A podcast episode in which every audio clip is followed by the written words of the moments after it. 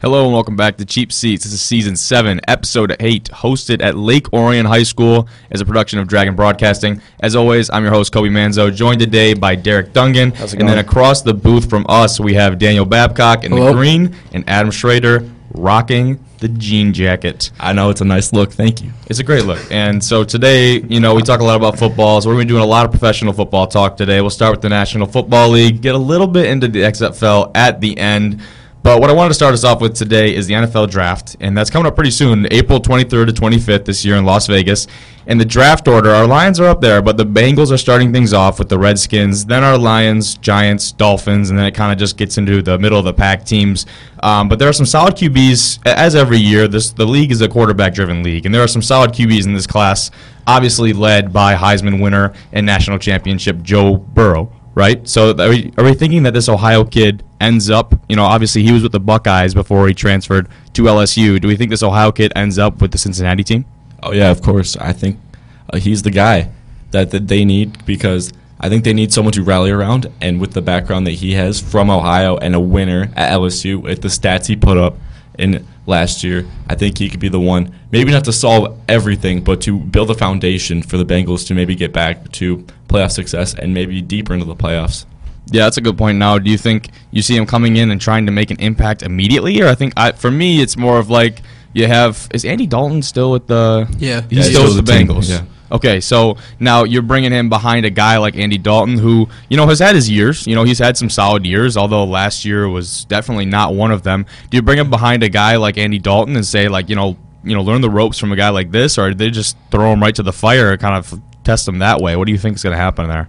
I think they might try uh, uh, Patrick Mahomes' strategy. If you remember the year he was drafted, he was actually benched by an Alex Smith for that whole year. And then uh, year two, you know, he came in, won the league MVP, just started off uh, his career with a blaze. And I think that they might try that because that seems to be like the new wave almost. So they might uh, go with Andy Dalton for one more year and then move to Joe Burrow, their new probably rookie. Yeah, it's actually that's interesting too because the formula we see from a lot of NFL teams is almost like you want to get your quarterback, you want to get your guy, you want to get him on his rookie contract where you're not paying him a lot of money, and then you can build up the offensive weapons. And we know that Cincinnati needs a lot more than a quarterback. They need to protect that quarterback. They need to have weapons to throw to, and they need to have run game. They're really lacking in a lot of areas. So while Joe Burrow does fit a lot of the needs that a team like that has, they definitely need more guys around him because Joe Burrow is not going to come into the NFL and just, you know, he's. I'm not expecting him to have a Lamar Jackson season this year, just break out. Obviously, two very different play styles, not very comparable, but talk about how important it is that they, you know, they get him on that rookie deal and then he, you know, they get him, pay him that salary, but they need those offensive weapons around him. So, so who are some of the guys in this draft class you think they should go after? Uh, in terms of weapons for Burrow to potentially throw to, there's a very, very, very deep draft class for wide receivers this year. Yeah, there is. Some are calling it probably maybe the deepest ever and the most talented ever. And if I, I can just throw out some names really quick, a couple Jerry Jeudy, obviously from Alabama, CeeDee Lamb from Oklahoma was very, Yeah. very fast, and then a a lot of people who disregard Henry Ruggs, who is also a very fast, and I think very skilled player, even though him and Jerry Jeudy were still like you know the one-two combo at Alabama. And Yeah, he's been getting a lot more hype recently, though, as stuff continues to come out, like pickup game basketball, just insane Yeah. athletic. Just, I mean, all these guys are athletic freaks, but that wide receiver class is definitely something you have to watch because we saw in the national championship game too, with uh, I believe it was Jefferson from Louisiana State, just blowing by Clemson defenders on the sideline. Now he's declared for the draft as well, so that's a name that I will expect to go um, off the top of the board. There are a lot of great wide receivers, and that's something that you don't you don't have every single year. And it, since it is a quarterback-driven league, the top couple picks are usually dominated by those leaders, those quarterbacks.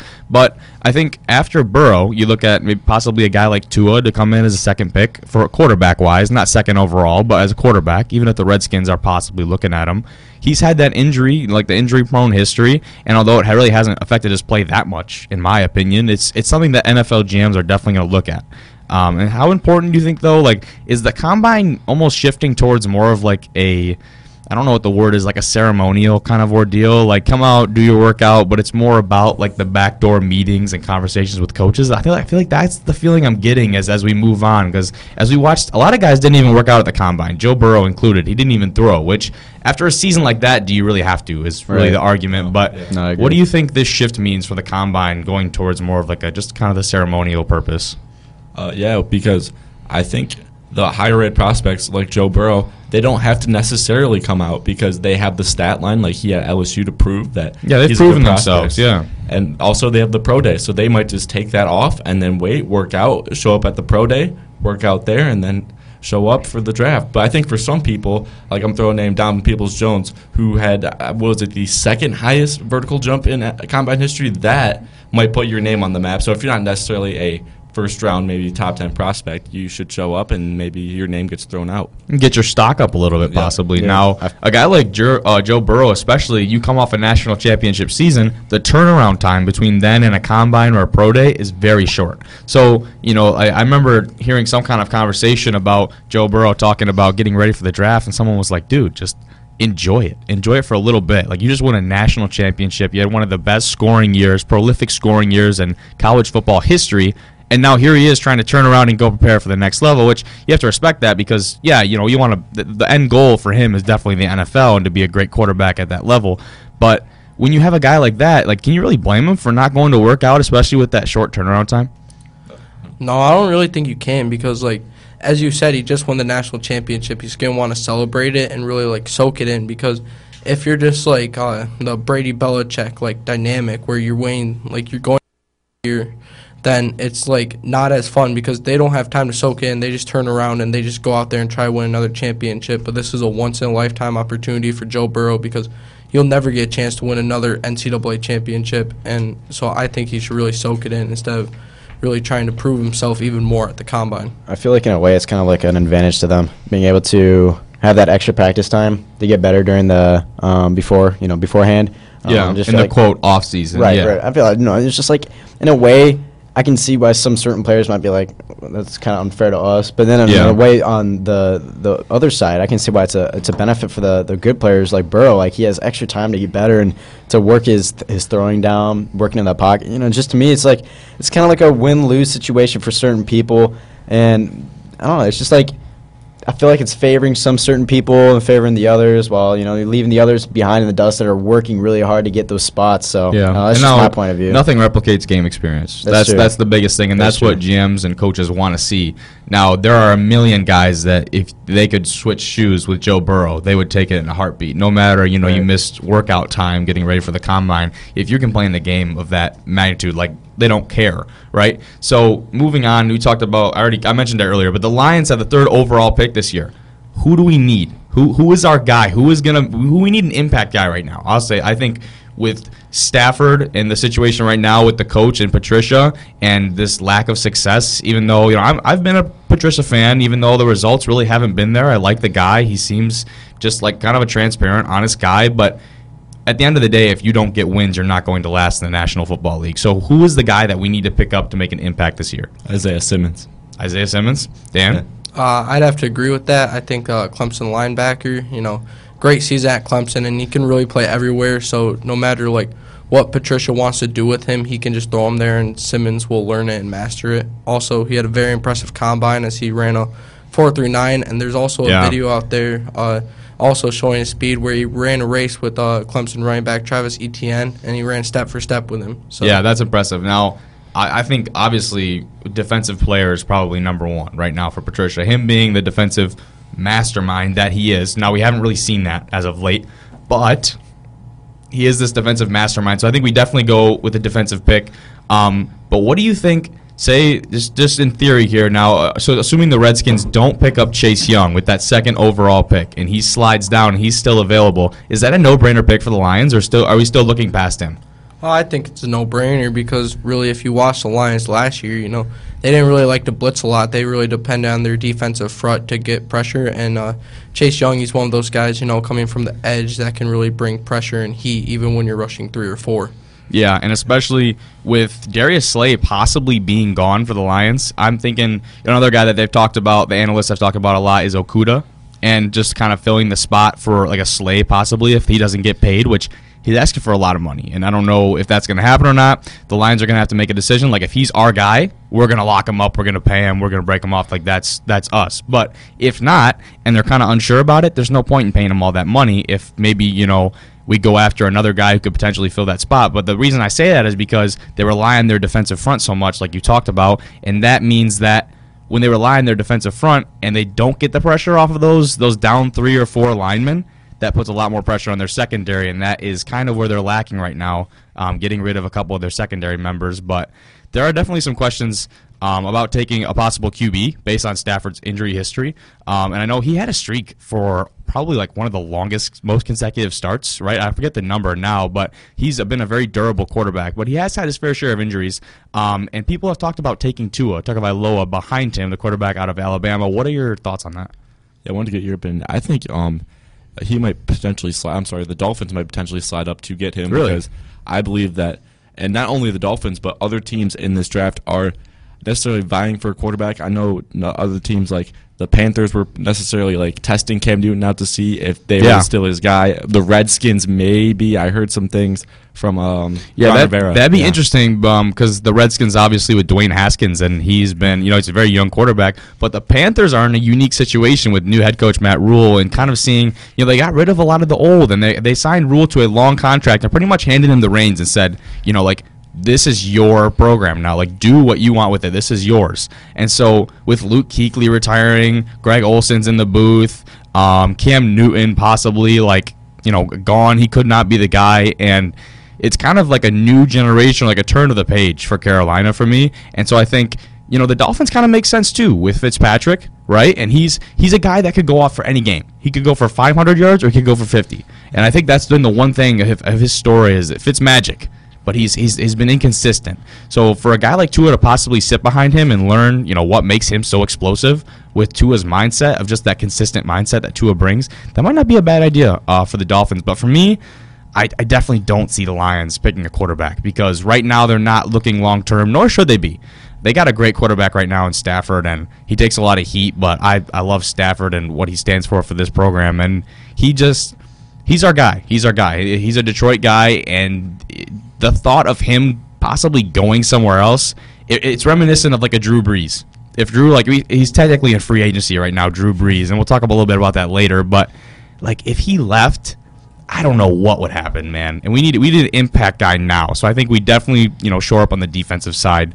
Um, going into this draft, but is there anything else we need to look for the Lions skill wise in the draft? Maybe offensively that we could, uh, you know, use to up the skill this season. Do, do the Lions really even have a um, like their signature wide receiver? Because you know when uh, Megatron was there, you know that was their go-to Yeah. guy. But do Yeah. we really even have that now? Like I know That'd Golden be- Tate was kind of it for a little bit when he left, but do we really have anybody special? It really, it would, we do. We had a really good pair of receivers this year in Jones and Golladay, correct? Yeah. so Yeah. they put Yes. up some insane numbers, and those did. were Stafford's go-to guys. Um, I think the priority for them is just securing them for the long term. I don't know when their contracts are up, but that would be the biggest thing for me is just securing those guys, keeping the base and building. Right. Right. Um, I don't think.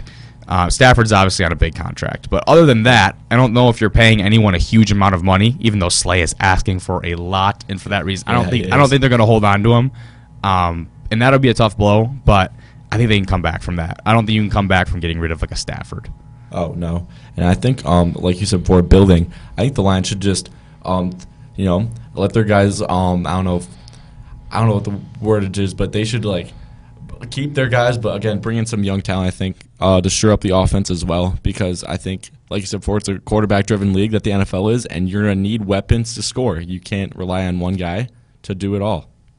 Yeah, that's huge. Now, relying on one guy to do it all, maybe not one guy, but talk. We'll go over to New England here. Kind of changes the pace a little bit. Tom Brady and his testing the waters of free agency. He has done every theatric this offseason, but this is you have to remember this is his first time in free agency. He's been the face of this this program, this dynasty for so long. He's never had the chance to go out and uh, you know maybe just flirt with the idea of even flirt with the idea of going to another organization or another team But everything from the Hulu commercial at the Super Bowl, I'm not going anywhere. Or like you hear reports every single week. Every single week it's a new team. And that's something that I mean, he's played it very well as far as drumming up interest from reportedly visiting his schools in Nashville for his kids. The new production company, um, 199 Productions, it's actually just launched in LA. Uh, 199 being a nod to his draft number, which is kind of cool, like that chip on his shoulder. I thought that was really neat. But LA, obviously the football tie.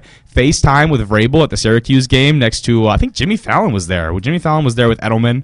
And so that was just a weird kind of situation. And then the Raiders GM at UFC, he's done it all. So where, I guess my question here is, is, is Tom Brady coming back? Is he just pulling the strings or, and, and just like, you know, kind of messing with everybody to get a reaction and coming back? Or is he leaving Belichick and the dynasty in New England? I think that there's really a good chance he could come back, but really the main contender that I see him going to that's not the Patriots is the Titans because obviously, you know, FaceTime Vrabel, uh, does, doing all this stuff in Nashville, and obviously they're losing uh, Ryan Tannehill, who was really Yeah. their starter who took them to the playoffs last year. Well, possibly, yeah. He's a free agent, so there's there's a good there's a good chance that um, Tannehill's gone, and they also have to lock up Derrick Henry.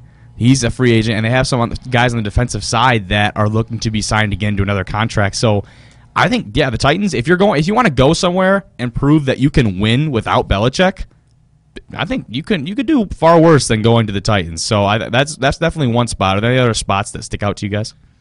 Um, I'm not really sure because Tom Brady has played it so well. He has free agency almost in his grasp because there are a lot of teams. I, there's only like five teams that really don't need a quarterback. But if Tom Brady came knocking on your door and said, "I want to play quarterback for you," there'll be a lot of teams that say, "Hey, you can come on and start for us." And I think he's played this so well where we don't even know. I couldn't Yeah. even give you a like a straight answer of where I think Tom Brady could go.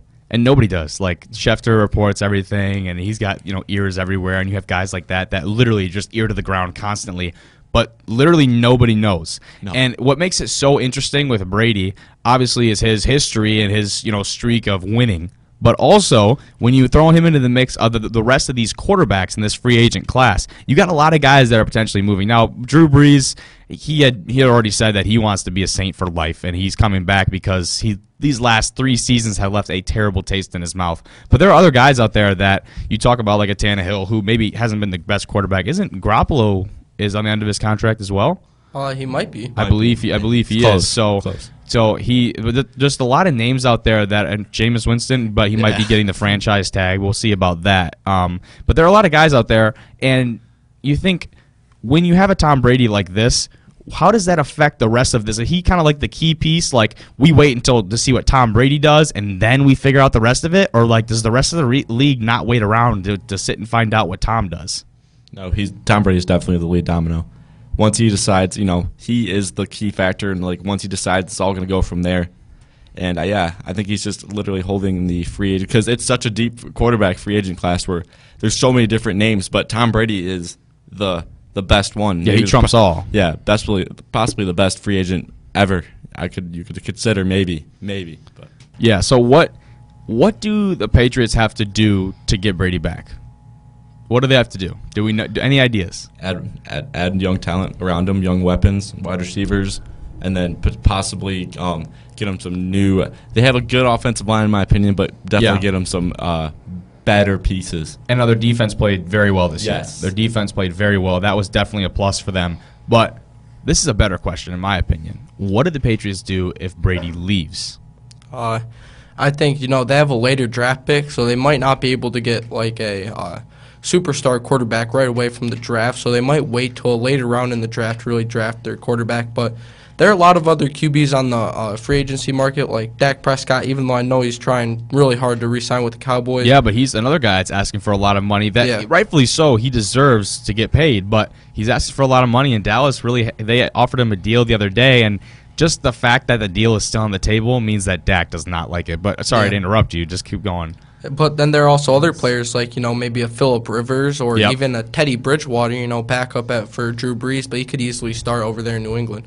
But I think with their first round pick, you know, if they don't, if they're not able to get Brady back, then they're gonna go with um maybe some offensive talent, like maybe a late first rounder pick like Tee Higgins, a big wide receiver Okay. from Clemson, Yeah. or even Jonathan Taylor, you know, a hard downhill running back for Wisconsin. Yeah, that those guys both had huge years. Um, but for me, if they get rid of Brady, not, not get rid of more so if Brady walks away. For me, I think the the goal for them, they obviously need to shore up the quarterback position. When he leaves, there's going to be a huge gap. I think they sign a veteran, or possibly they sign a guy like Bridgewater, who actually has proven himself. Because when Drew Brees was out and Bridgewater came in, he was winning games, and he would- they were winning. They looked really good. Um, the Saints did. Now the Saints had a really stacked team, but so does New England. New England's got some offensive talent there, and they could always use more. You could always say, you know, you're going to want to make that next step. But I think for them, they, like you said, they got a later first round pick. They might draft a quarterback with that late first round pick, but then maybe you get him under the wing of a veteran. I'm thinking more of like an Andy Dalton type of guy which you know maybe New or sorry maybe Cincinnati wants to hold on to him to teach Joe Burrow the ropes, you know whatever. But they might it, the good deal comes, they get rid of Andy Dalton, he ends up in New England, maybe around a better supporting cast and has a better year. All of a sudden, Joe Burrow gets gets thrown to the fire in Cincinnati. That's kind of something I see kind of playing out in my head because. Uh, New England's not going to throw a rookie in there. He's not going to go into that scheme with Belichick and and dominate like that. So- it takes a while, and it takes someone knowing the league and the system to kind of do Well, that. somebody who's known the system for a little bit. Um, this is kind of far fetched, but New England Saints uh, just said that they plan to, to put Taysom Hill, one of their uh, their eight, like quarterbacks that they have on the bench. They're gonna Uh, put him the- on the Saints. Yeah, the Yeah, Saints, yeah, yeah. they're going to put him on a restricted free agent. So maybe if the New England Patriots want somebody who's been in the league for a couple years now, doesn't have that much playing time, but he doesn't have that bad of a a winning record. Um, they also call him like the Swiss Army knife. Yeah, he is. know. Now, Sean Payton has come out and said that he thinks Taysom Hill could be a starting quarterback in this league. That's what I'm saying. It's like maybe New whether, could take a part of that. Whether people agree with that or not, that's up for the individual GMs to decide. But Taysom Hill, the very the interesting thing about him is they have him on a first round tender, which means basically that you'd have to give up the money equivalent, I believe, of a first round draft pick in order to get Taysom Hill. So they, they're saying like, yeah, we'd be willing to get rid of him, but at a cost because they're. I think right now they're planning for Bridgewater to be gone. I don't think Bridgewater. I don't think Teddy's content with sitting behind Drew Brees for another year. He wants to go play, and he deserves that. He's he's a good quarterback. He's shown that he's up better than a good quarterback. He's one of the mid tier, mid to upper tiers of quarterback in this league, and he shouldn't be on the bench. So I think New Orleans it's kind of their way of saying like yeah we could be without him but we'd really like to have him on our squad because of how much they he does for them on special teams on offense he's been even been on defense sean payton said if he could clone Taysom Hill, he'd put another one at safety, another one at linebacker, kick returner. He'd put him everywhere because he's just a good all-around athlete, and he's a good dude too. So I mean, he's just a guy you'd like to have on the team. Oh yeah, Taysom Hill for sure. I'd I'd love to have my team because, like you mentioned before, he can do it all, and there's not a position that I don't think he's willing to go play. You know what I mean? I think he's a team guy, and he'd say, "Hey, would you mind doing this?" And he'd say, "Yeah, for sure," and he can excel at that. Yeah, Honestly, I don't I don't know if he likes being a quarterback or a running back more. Honestly, just seen him running Yeah. uh, in uh, NCAA football way back in the day. I just every time you know a little bit of tiny little bit of pressure, he's running. Yeah. And every time he he hurdled over a Texas player, I think during a Texas game uh, when BYU was playing them, and he just hurled him like that. And there was just so many so many jokes out there of just him riding the bull. He's no, he's a He's- great, he's, he's a great overall athlete. You can say he's a team player, like he'll do whatever the team needs. But I think at the end of the day, he wants to be a quarterback, and whether that be because of the salary or whatever it is, I think just him, his his head has always been, his eyes have always set on being a starting quarterback in this league. And um, I think he definitely has a chance to do that. But maybe this year isn't the year because of all these guys who are in this free agent class that are already kind of set and have already established themselves in this class. I don't know if this year is the year for Taysom Hill, um, but this year is the year for the XFL, which has come back in 2020. Now let's talk about this a little bit. What have you guys seen? We are in week five. Actually, week five just wrapped up this weekend of the XFL. But what have we seen from this new football league that's made it so exciting to watch? Uh, I think one thing that like obviously there are all the rule changes which really make it exciting to watch, but also like the fan engagement. Obviously, like very. as you can see at like these DC Defender games, they're making these massive like snakes all the way up the section The beer snake. yeah, the with, beer with snake. beer cups. Yeah, the beer snake this weekend had over 1,200 cups and consisted of over 19,000 ounces of beer consumed. And you know who added to the beer snake? Albert Luck. Oliver Luck, Commissioner Oliver Luck, went and actually added a little cup to the beer snake. So, but the fan engagement is huge, especially you know you talk about DC, but what about St. Louis? who Yeah. lost their football program a little while back. All of a sudden, professional football is back in St. Louis. These Yep. people are coming out of the woodwork to those games. The first two games, the lower bowl and middle bowl in that stadium, I forget, were they playing in the old like where were they playing I, th- I thought that I thought they were playing in the old uh, Ram the Stadium. Ram but, Stadium. But yeah. anyways, whatever stadium they were in, lower bowl full, middle bowl just about full. Like these people showed out in droves for this new Battlehawk team, which uh, up till this weekend had looked really good until they lost to the Defenders. But it's just like that was a great pickup for them. St. Louis is a football town, and they don't have a football team. That's an obvious pick. Um, for me though, I want a Midwestern team that we have nowhere around us in Michigan. There's the closest team I think is actually St. Louis. Yes. Yeah, so, but yeah, New York might be close, but too. But I think St. Louis is the closest. But like as we see this league, and the ratings supposedly are going up, which maybe that's what they want us to think or see, or obviously. But um, do we see them expanding in the future, possibly if they can keep this up? I hope so. I'm kind of like you said before in a previous uh, cheap seats that the reason why they f- didn't really do too well in the first time they made the XFL was there's too many teams. So what I'm thinking is, should they keep it within you know the the eight teams they have now, or should they you know maybe get up to ten, maybe just like push it a tiny bit? Because like you said before, I feel like what they got to do is they got to first start you know building their their followership. Yeah. Getting a lot of people to follow, and then they slowly start building out. Because if they start just adding another eight teams, I think is when we're. Oh Gonna yeah, there's no way Go They- down the toilet, They, they don't have the infrastructure or the funds to back that up. But um, one thing that separates this league from the old one for me is definitely the name recognition. Now we had Cardale Jones, who was the face of the league, arguably coming into it, coming out of Ohio State. Um, he actually got benched this weekend. He threw his seventh interception of the year and got put on the bench. Cardale Jones. So Tyree Jackson, who Tyree Jackson, who was the sorry, maybe I think we lost the mics. Hey, talk, talk. Hello? Uh, hello. What the Hello? frick? We just lost all audio. Is it good? Yeah. Well, someone killed it. Sorry about I'll that. say my joke now. Uh, I, Okay, well, it's they not can clear where us, Jameis Winston's apparently. going, but I know for sure his eyesight got out. Yeah, so uh, sorry about that. Our headphones actually just gave out, um, but it looks like our audio levels are still coming through. Um, but I think that uh, we might have to end it. Oh, there it is. There's the audio's back. A little loud there. Okay. Sorry about that. Um, but as I was saying, Cardale Jones throws his seventh interception of the year, gets benched, and then ex Bills quarterback Tyree Jackson comes into the game, and he gets a win for the defenders against the Battlehawks team that actually looked very competent the first three weeks. So that was huge. But um, for a guy like that, who had been the face of the league coming in and the first two weeks looked absolutely unstoppable, if the XFL is that deep where they can, you know, kick out a guy like that and still win games, like what does that mean for them? Uh, I think that's uh, really a huge thing because that shows that more players, like, if they don't make it to the NFL, then they're not just going to try to go, like, out overseas or even up to Canada, but they're going to try to come to the XFL also. But I also feel like that, you know, makes room for more teams that need to be added because obviously, you know, there are eight teams and then there's also the team nine to Yeah. prevent out of shape injuries. The but roster. There are also like some regions even in the U.S. like the uh, Northwest. You know, they don't have a team, and you could put a team in a city like Seattle or even Portland up in Oregon. Seattle's got a team, the Dragons. Yeah. Oh, my Yeah, bad. no, that's okay. My That's bad. okay. I forgot about that. they're they're a forgettable team. Uh, they, they are they are eighth in the last uh, the latest power rankings out of the XFL. They are actually last. Um, but one thing that is huge for me is the personality um, from the players and the coaches. You have a guy um, score a touchdown, interview on the sideline, throw an interception. You know what happened? Mike in your face constantly. They want they want this viewing experience to be as transparent as possible, and for you to feel like you're right on the field. I did also- So that's like just not just to finish up my thought here. Like that was like one thing with the reviewing process that was huge because you see you know what's Mm. Yeah, going on. You it's hear the exactly- you hear the ref and the guy yeah, talking about what's exactly going what I was on. about to say is I thought it Yeah. was so cool seeing them, and he's up there. And he's just actually, I don't know. It's just to me, it's just like I felt like I was there. As we said before, way before in the past. It's just, it's very cool that they're trying to make it so inclusive and to bring everybody to show. And I'm wondering, do you think the NFL is going to start seeing that? and Be like, hmm, pe- people kind of Yeah. seem to enjoy that. Do you think we should start doing that too? Now I don't know if the XFL will adopt. Or, uh, sorry, the NFL will adopt all of these, but I think they might start to integrate some of these aspects of this. Um, but one thing for me is it humanizes the people. You're like Yeah. sitting there and you're you're seeing them converse and talk about the call, and you're like.